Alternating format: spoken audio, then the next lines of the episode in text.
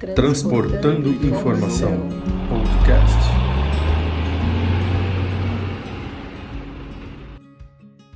Olá, amigos da estrada e todos os profissionais ligados ao transporte rodoviário de cargas. Está no ar mais um podcast Transportando Informação, um canal exclusivo para debatermos assuntos importantes do setor e também manter atualizados quem nos acompanha aqui, né, semanalmente aqui nos nossos bate-papos. Esse podcast é produzido pela revista o Carreteiro e eu sou a Daniela Geopato e aqui comigo, como sempre, está o editor da revista o Carreteiro João Geraldo. Tudo bem, João?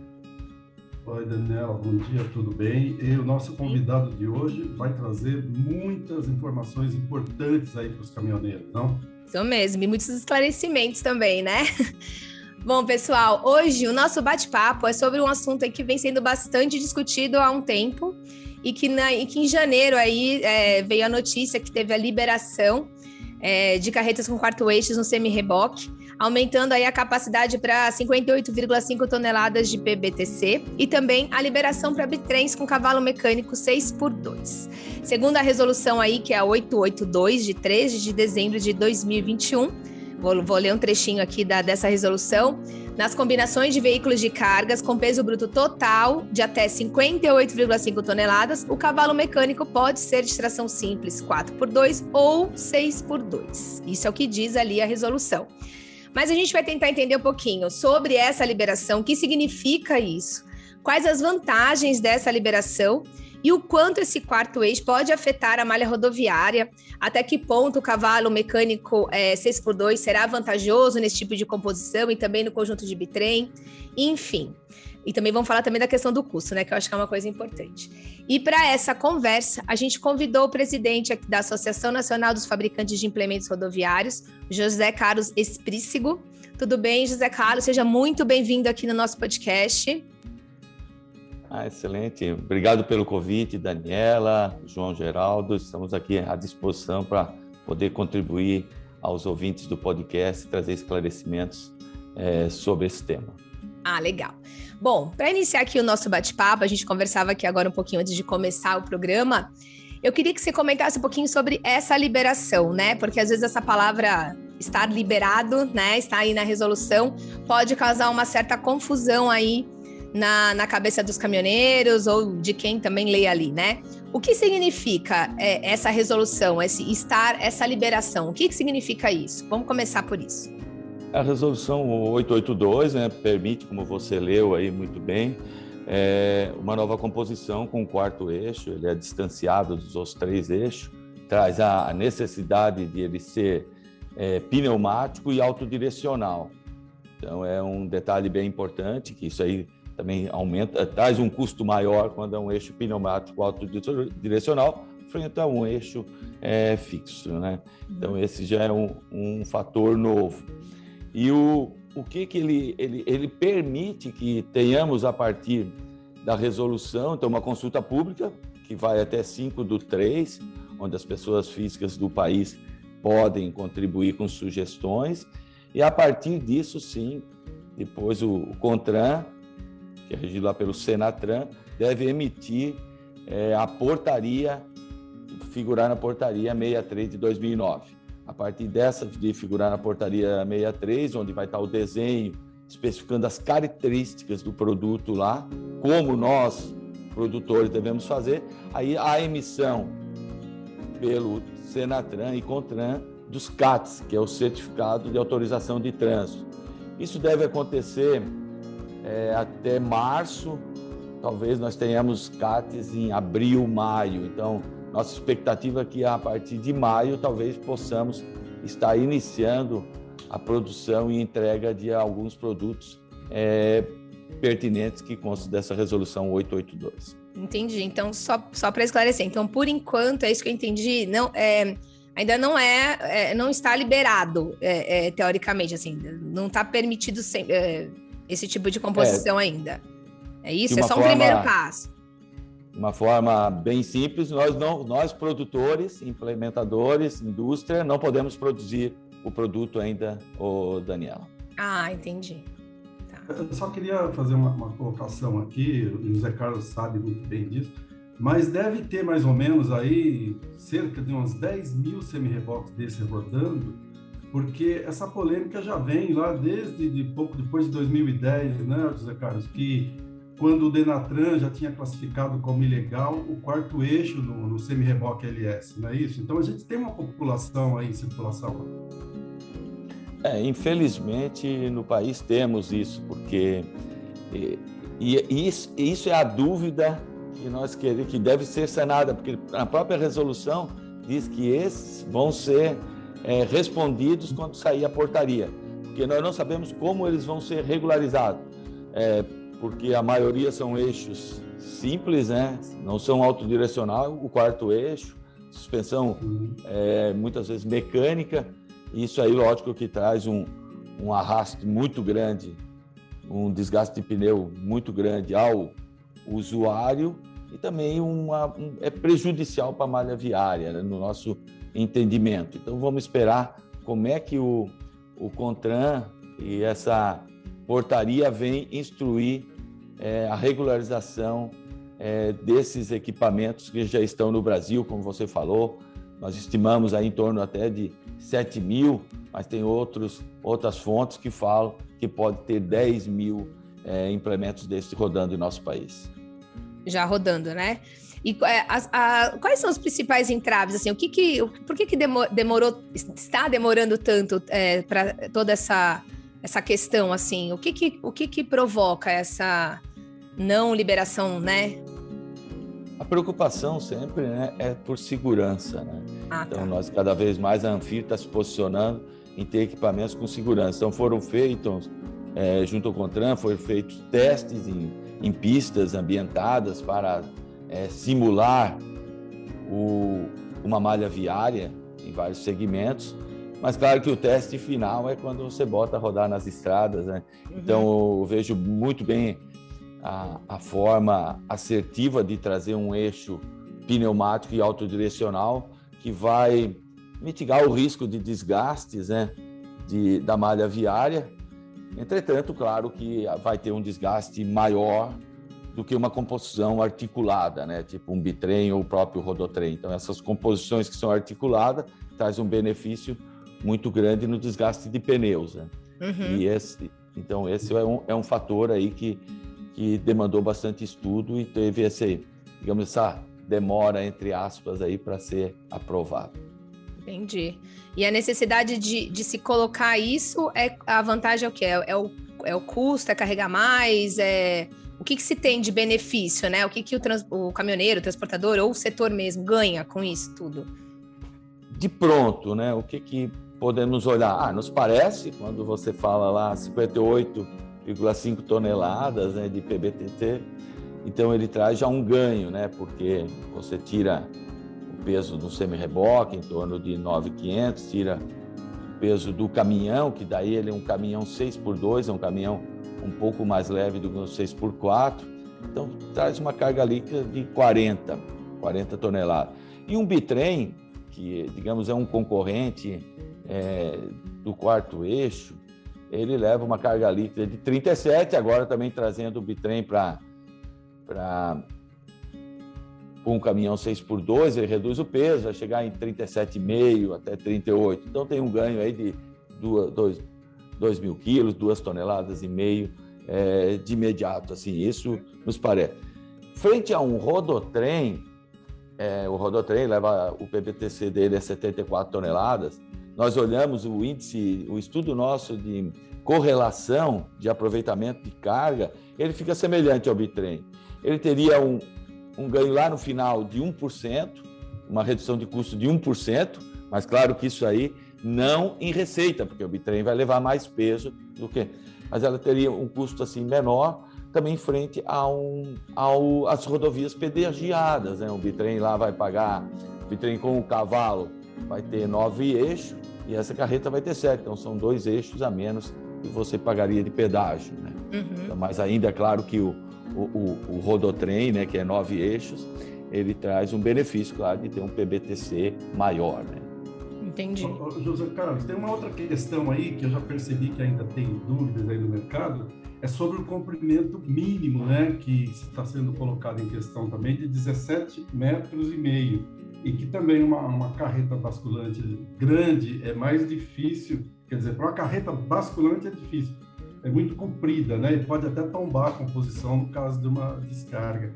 É, essa questão mínima de 17 metros e meio, como é que deve ficar isso, na, sua opinião?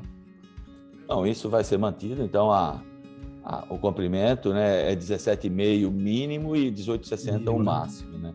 Então a gente nota que lá no, na linha de grãos não tem problema, tanto que já tem, como você frisou na, no início aí, já temos composições rodando aí, ainda que não de é, legalmente por implemento, sim por órgãos de inspeção que fizeram liberações, mas é, a questão do, da, do basculante, que hoje é, é, o, é, o, produto número um no país, né, o que mais vem crescendo pela dinâmica que ele oferece ao transporte, ele realmente nos parece que não deve ter uma adesão. Então deve talvez ter um crescimento novamente forte do bitrem, porque o bitrens ele traz o benefício de ar ser articulado, ele tem uma, uma resposta de freio muito importante, um desgaste de pneu muito menor. Eu acho que o bitrem volta com força, porque como o bitrem estava com 6 por 4 eles optavam então em ter um rodotrem que tinha essa mesma exigência, um rodotrem ou um bitrenzão, um equipamento de 11 e 9 eixos. Então, agora deve voltar. E a caçamba realmente ela fica totalmente inviabilizada, porque vai lá para uma caçamba acima de 12 metros, depende do entre-eixo do cavalo, mas se trabalhar com entre-eixo normal, aí 3,5, então vai passar de 12 metros, 12 e 500, o que, que vai trazer isso aí? Vai trazer um risco muito grande no vascular. Porque se realmente a, a mercadoria não tiver uma queda lógica, ah, por exemplo, carregou soja, num ângulo de 30 a 40 graus de inclinação, vai ter, lógico, uma descarga facilitada. Mas você pega, ninguém só carrega a soja, né? Tem um produto desse, ele é usado também para calcário, assim, e daí vai correr muito risco devido ao tamanho. Então, nós entendemos, é, primeiramente, que ele não é adequado para o basculante, e sim acreditamos no retorno firme, João e Daniela, do bitrem basculante com muita força. Ah, bacana. É, só mais uma, uma, uma, um detalhe que nós estamos falando aí do 6 por 2 né? Mas também no caso do 6 por 2 é, provavelmente o tempo de frenagem é maior, né? Na, numa, numa situação do quarto eixo no semi-reboque LS, né? Porque você está com um eixo a menos freando, né? É, também tem, tem essa, essa questão. E lá nos testes eu acho que traz essas evidências eu acho que na, nas características que, que vinham aí com a portaria, deve deixar bem claro aí todo esse, esse emaranhado. Ainda para contribuir, Daniela, nós lá, a, a resolução 639 de 2016, ela obriga que novos implementos, novas CATs emitidas a partir de 2022, tragam o uso do ESC, que é o controle de estabilidade Uhum. É algo que ele, é um, ele está dentro do EBS. E nós entendemos assim até que essa composição, ela não se trata do novo produto, porque ela é uma subcomposição, igual como tem a carreta dois eixos, dois eixos espaçados, três eixos, a Vanderlei, três eixos espaçados, a Canguru, nós somos tão criativos em nome, né, nesse Brasil. Temos os dois eixos juntos, mais um distanciado, que é a Canguru, e todos eles não trazem. Então a gente, nós da Anfir, estamos assim, é, pleiteando e aguardando né, a resolução. Nós vamos ter uma reunião é, com, com o Senatran, dia 16 do 2, às 15 horas, é, alertando sobre isso, porque vemos um risco muito grande, porque se vier com a posição de entender que é um produto novo e que tenhamos que usar o EBS em alguma composição, é, naturalmente nós não temos EBS no mundo hoje. Os fabricantes já não conseguem atender a nossa demanda aos produtos que já exigem, que os clientes já exigem EBS, então seria algo muito ruim. E nós queremos que acompanhe esse, essa nova composição, que é o quarto eixo, a, a 639 de 2016, ou seja, que em 2000, a partir de janeiro de 2025, todos os implementos rodoviários do país terão EBS. Então, esse seria um tempo grande para a indústria também poder fornecer e nós é, não correr o risco de nós travar o transporte rodoviário no país, que é responsável aí por, por transportar dois terços de nossas riquezas aí do nosso PIB. Mas isso não, não teria teria ver, eh, teria ligação também com a liberação desse dessa quartation, não? É, depende do entendimento. Ah, Quem tá. protocolizou o ano passado deve sair com ABS normal, mas se uhum. o Senatran entender que é um novo produto, tá, ah, entendi. Nós, nós não regra. Que é uma, é, tem que entender isso. Então, é outra dúvida que está pairando no ar e traz risco aí também para o transporte rodoviário. Isso tudo também vai ser discutido junto, então? Vai ser discutido junto. Entendi. E deixa Tem muitas te... coisas, né, Daniela? É, muita coisa que tá. Não, então, porque a gente, né, de repente, é, é, importante a gente esclarecer isso, porque não é simplesmente um item, né? São vários entendimentos aí que pode é, ir travando essa liberação é, total dessa, de vocês iniciarem a produção desse, dessa, desses implementos de quarto eixo, né? E me fala uma coisa, é, agora uma curiosidade assim também. Essa, essa regra ela também vale para os cavalos mecânicos 4x2, né? É, eu, eu, digamos que eu tenho até que pensar melhor como é esse com o 4x2. É, por causa do. Que... Eu fico pensando na lei da balança, não sei se interfere, mas como é que funciona isso? Porque eu tava. É, eu, eu, eu, perde um eixo, você é. perde um eixo. É, os nossos estudos foram é. feitos todo em cima do 6x2. Tá. É, eu até me surpreendi quando você leu ali o 4x2. E até é, minha... foi só uma curiosidade, que eu acho que eu vi, eu vi, mas não tinha certeza. Aí eu falei, ah, não, é, os estudos aproveitar e perguntar. E os testes também sobre o 6x2. Tá. É, é, do meu ponto de vista, eu acho que não seria, é, sem contar a segurança, né? Mas não seria tão vantajoso você tirar é. um eixo que seria o quê? 8,5 toneladas a menos, né? Você é, porque ele só pode tracionar é, é, um 51, é isso? Sei lá. E aí, de repente, já é. não daria. Entendi. É, eu acredito que tenha maior dificuldade. Sim. Uhum. Mas uh, essa questão, igual você falou agora, José Carlos, de, desses nomes aí, né? Canguru, Vanderleia, é, essa, essa necessidade de se transportar mais por, por composição ela é mais por parte dos transportadores ou também, é claro, existe o interesse dos fabricantes de implementos também em oferecer o produto mais leve, que transporta mais, dentro né, do, do conceito de segurança, do que é legal. De onde parte mais isso hoje, do teu ponto de vista? O transportador que força mais a barra para carregar mesmo, mais numa composição? ou, ou essa preocupação também ela é muito elevada por parte dos fabricantes de implementos rodoviários? A criatividade ela é imensa né, no nosso é. país. Os associados da Anfir trabalham dentro das suas, é, de seus produtos, onde as indústrias fabricam sempre na busca de trazer é, leveza ao produto, seja um desenvolvimento Sim. de um tambor, seja um desenvolvimento de um eixo, de um chassi, de uma tampa. Então, toda a composição passa por isso, mas sempre dentro de produtos homologados, homologados pela Portaria 63. Sim. E a maioria dessas novas composições vem da criatividade dos nossos transportadores, né?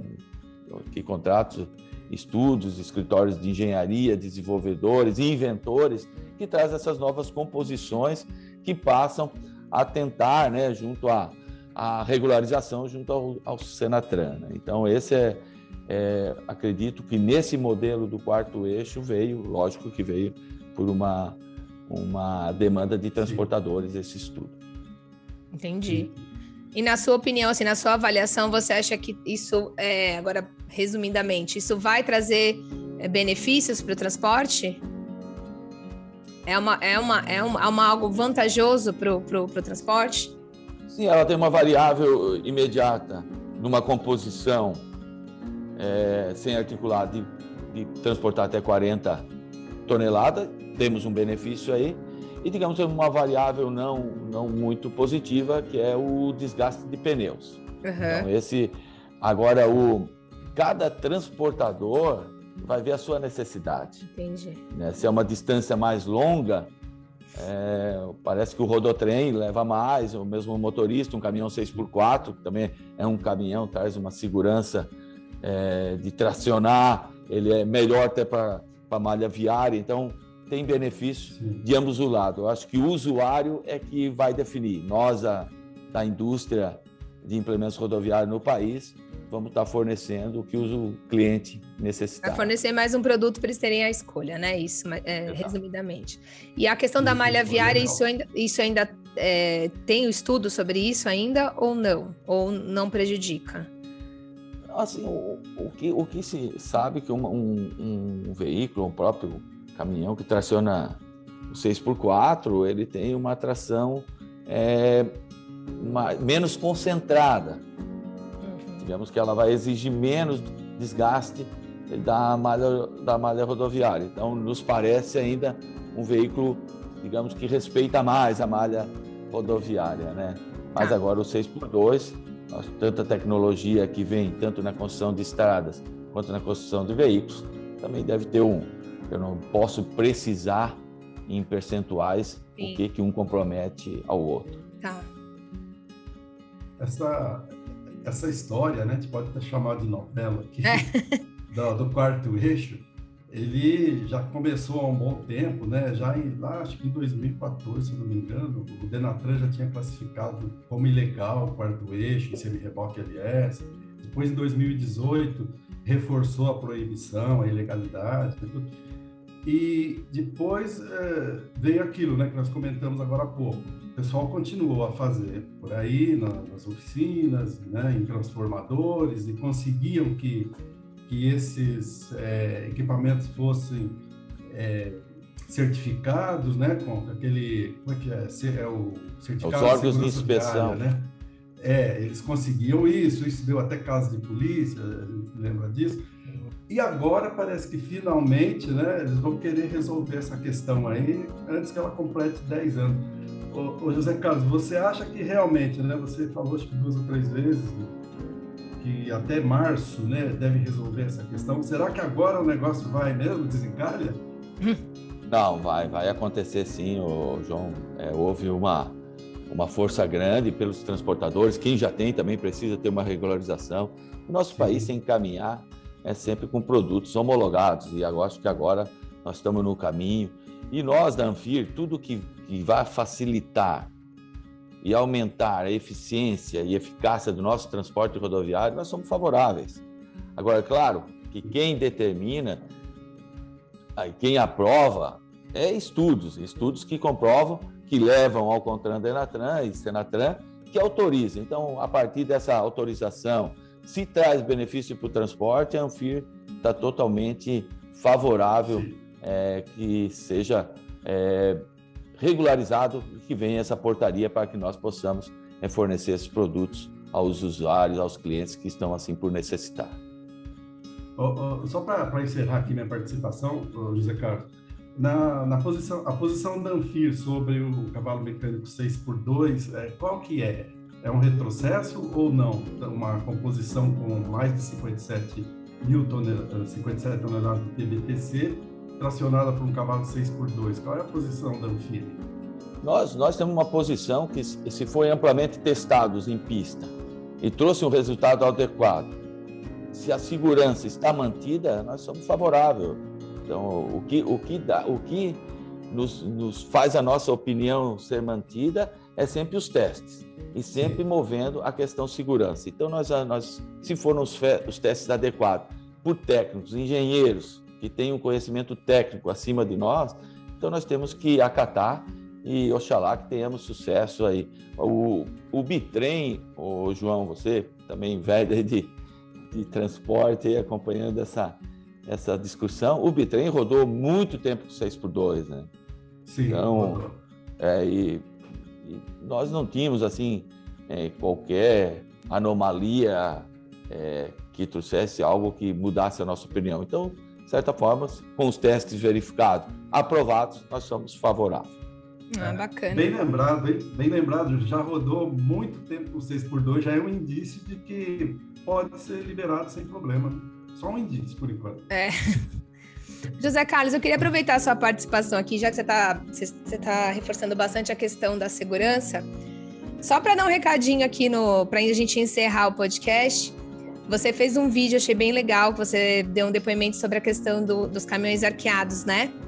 da o que, que isso pode causar, que a gente vê cada vez mais isso na estrada, a gente vê bem assim, de repente, muitos motoristas é, jovens querendo fazer esse tipo de, de coisa. Queria que você desse um recadinho aqui em relação a essa, essa questão da segurança. Só para já que você a gente falou bastante sobre isso, né? Só para a gente finalizar. Muito bem lembrado, Daniela. É, a Anfir, é, nós da Anfir, associados da Anfir, somos totalmente contra o arqueamento de veículos e de implementos rodoviários. Tudo que altera a originalidade do produto, feito por estudos de engenharia, né, pensando em frenagem, redução de risco, distribuição de carga, tudo isso nós somos contrário. Então, veementemente, nós nos posicionamos como contra e pedimos que tenha uma atuação forte é, da justiça, né, da, da PRF, de todos, que possa contribuir para maior segurança nas estradas. Esse é o nosso recado.